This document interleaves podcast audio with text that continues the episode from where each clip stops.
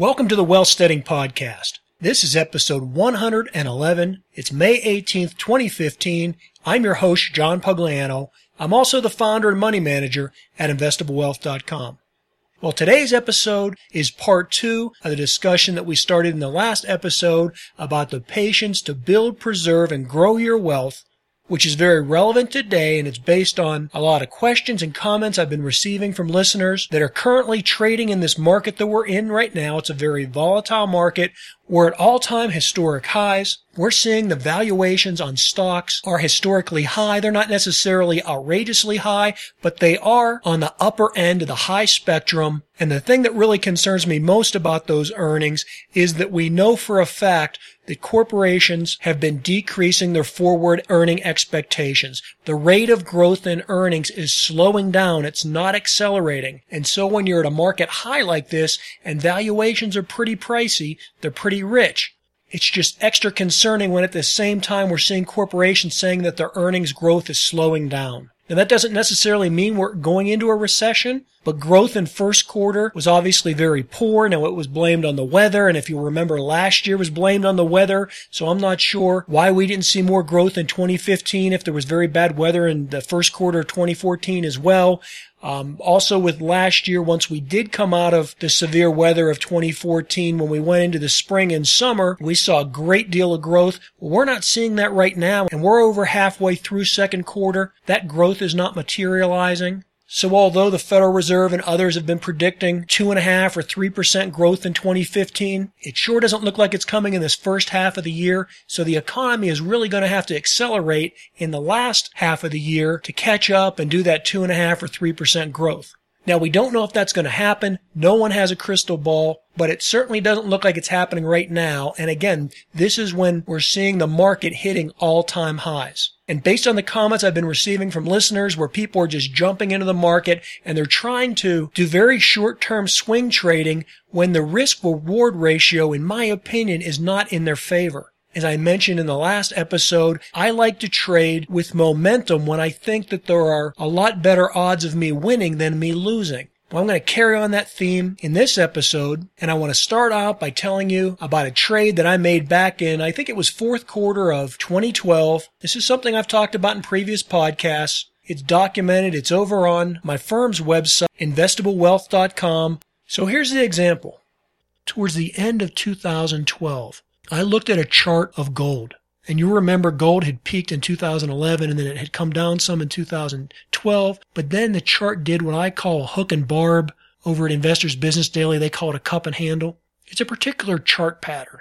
And when I analyzed that, and I looked at the price volume ratio and I looked at current trends and I looked at what was going on in the marketplace.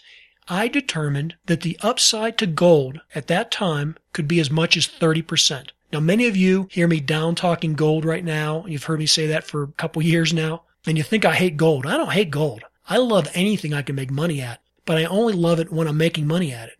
And at that time, when I looked at the chart, I could see the potential for a 30% increase if all the cylinders hit at the right time, if everything was perfectly in alignment. And I also, by using protective puts, and we'll talk about those in an upcoming episode as, as one method of hedging your bets or of one method of risk management. I'm not going to go into that right now. But I was able to get a protective put for about five months at a cost premium of only 2.5%, right around 2.5%. So what that meant was, is that the most I could lose on my trade was 2.5%. But my analysis led me to believe that the upside could be as high as 30%.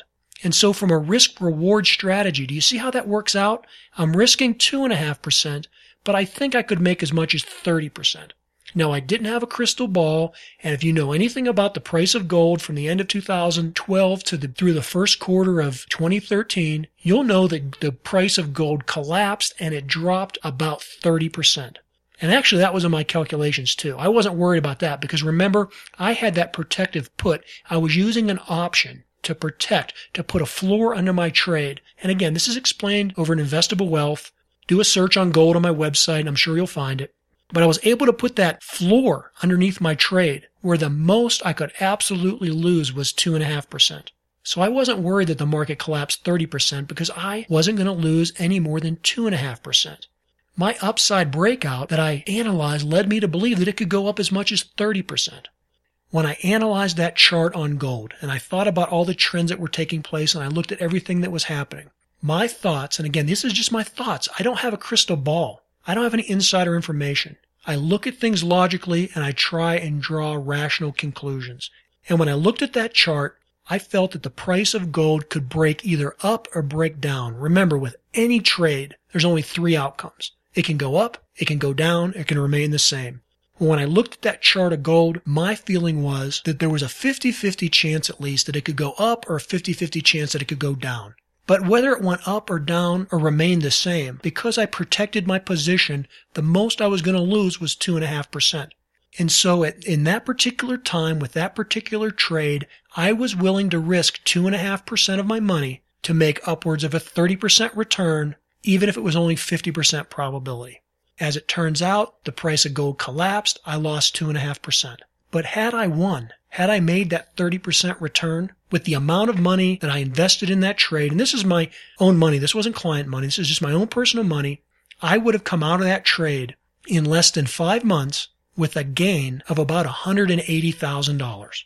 So I was willing to risk about $12,500 on a trade that could net me $180,000. You see, I have enough capital that I could absorb a 12,000 or $13,000 loss. My kids don't go without food if I lose that kind of money, right? I'm a professional trader. I can afford to lose that. That's well within my margin of error. And the upside of that was, had I made $180,000, well, you know what? That's about three and a half times the average household income in America. And that would be for not even five months' work. So I'm willing to take those kind of risks with my money. That's how you build wealth. But before you can grow your investments like that, you've had to have saved and earned to be able to have the capital to put it to work for you. And sometimes you lose. And when you do, you go on. But you know what? Other times you gain and you make that $100,000 or $200,000 on a trade. That's what you're striving for. That's a home run. But you don't hit a home run every day. You may hit a lot of base hits. You may only hit a home run once every other year. But as long as you're at a minimum keeping up with inflation and on average keeping up somewhere with where the market is, those are the base hits. And then on the time you hit those big home runs, and especially when you're hitting them when other people are losing money, that's what maximizes your wealth. But I get concerned when I hear many of you, particularly those of you that don't have experience, that think that you can go out and make these little 1 or 2% trades and be consistently successful at it in a very volatile market. That point I'm trying to reiterate to you is, is that if you're only making 1 or 2%, you're never going to be able to absorb those 5 and 8% losses, which are just going to come naturally. In my opinion, you shouldn't commit your money to a trade where you think the upside is only 1 or 2% and where you think that you can be right 100% of the time. You need to factor in that you're going to be wrong maybe 50% of the time. You want to cap your losses at somewhere between 5 and 10%, and you want your potential to be somewhere around 30% because you're not going to always hit that potential. In fact, many times, particularly in these markets that we've been in, if I get up around 20%, I just sell. I take the profit. I don't get greedy. If I can make a 20% profit in three months, I don't look back. I don't think about what I could have had or, or what might have happened or if I'd held onto it for another day. If I make 20% on my money, I put it in the bank. I know that if I just made a 20% profit, particularly if I make it over just a, a short period of time, a couple months, that in theory, that 20% profit would be worth almost three years of a 7% return. I mean, if you think about the average return that investors like to get a safe, reliable, optimistic return, you're probably talking about 7%. So 7% over three years will be 21%. Well, if you can make 20% swing trading in a two or three month period, in theory, you could take the next three years off and still come out about average with the market. And that's a guaranteed return because you've already taken the risk. You only expose yourself to a risk of two or three months. You could spend the next three years risk free, either in money market fund or keep rolling your money over into a certificate of deposit or buying three month treasuries for the next three years and come out 20% ahead. Now, I'm not necessarily saying you should do that. I'm not saying you should take that kind of a vacation, but that's the way the numbers work out. You don't always have to trade. It's okay to go to cash. I'm belaboring the point. But again, I want to make this perfectly clear. In a market like we're in now, where the market, the stock market is at all time highs and the bond market is at all time lows. You don't have a lot of safe harbors. You don't have a lot of places where you can hide without taking on a lot of risk. Valuations are high in both bonds and in stocks. Doesn't mean you can't make money. Doesn't mean we're going to have an economic collapse. Doesn't mean any of that. It just means that you should be cautious and you should also not be greedy. If you've made money over the last two or three years because the stock market's been very favorable, well, don't be afraid to take profits. I want to close out this podcast with two old sayings. I don't want to belabor the point. I'm just concerned that many of you are confusing my method of swing trading with more short term, high risk trading. That's not what I'm a proponent of. Oh, sure, the guys that are doing high frequency trading, they can make money off of that. They can make money off of fractions of pennies, but you can't. You don't have their money. You don't have their algorithms. You don't have their speed. You'll get eaten up. Trust me, I've been doing this for 30 years. Okay, so I want to end this podcast with two old sayings. This one saying comes from my grandfather. I haven't heard anybody say it in a lot of years, but, and I'm not sure how common it used to be, but my grandfather would say it. He was a baseball fan. He loved the Pittsburgh Pirates.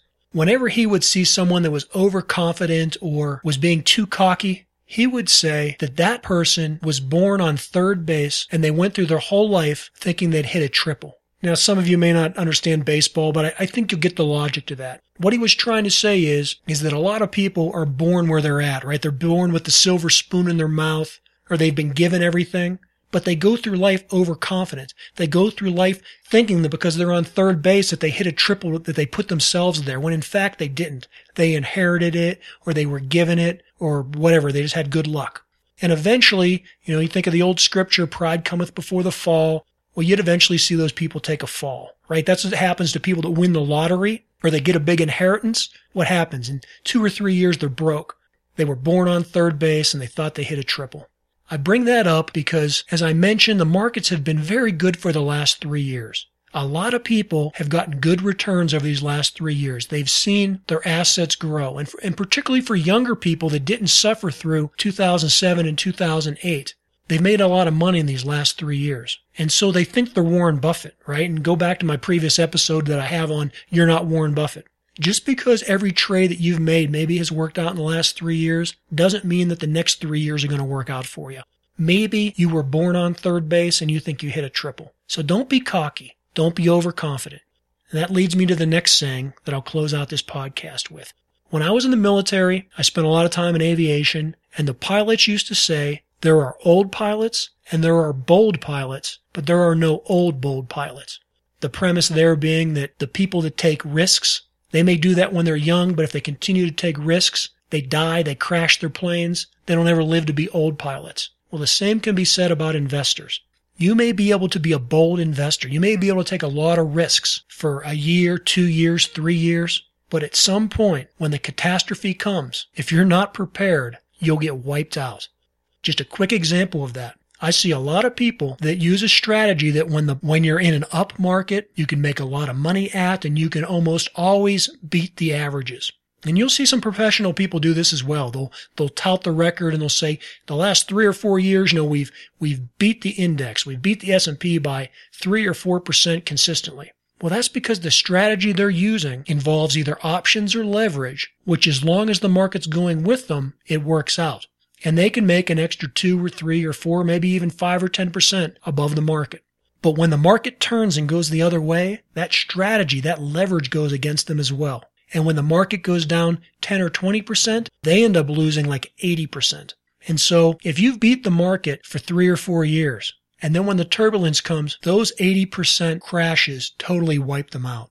Now, a lot of amateurs do this, and that's how they get wiped out. That's what happened to people during the dot com bubble. And shoot, you don't even have to go back that far. Just go back. Was it March when the Swiss central bank overnight decoupled the franc to the euro? What happened? The market shifted like 30% overnight. And there were several large, if not the largest, foreign exchange trading funds. I'm talking professionally managed funds that almost went out of business. I remember some, some big banks had to come in and bail them out. These were professional traders that knew better. They should have protected themselves, but they didn't. They put everything on the line, and they did that because they were trying to squeeze every penny out of a market that was going up. When that market shifted on them, they lost everything. They were bold investors that weren't going to be around long enough to be old investors. I don't want to see that happen to you. Make sure that your risk reward strategy is appropriate. I have strategies that work for me. They don't, they're not necessarily going to work for you. If, if you're doing something and it's working, then refine it, make it better, improve it, make it your own. Don't mimic what I do. Don't do exactly what some other trader's doing. Do what works for you. But I do want you to be cautious. I want you to look back more than just the last couple months or the last two or three years. Look back through history. Make sure what you're doing now is going to stand up in good times as well as bad.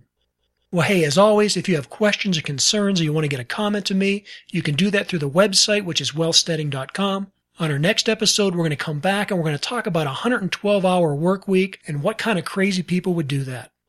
Until then, this is John Pugliano wishing you the very best of returns.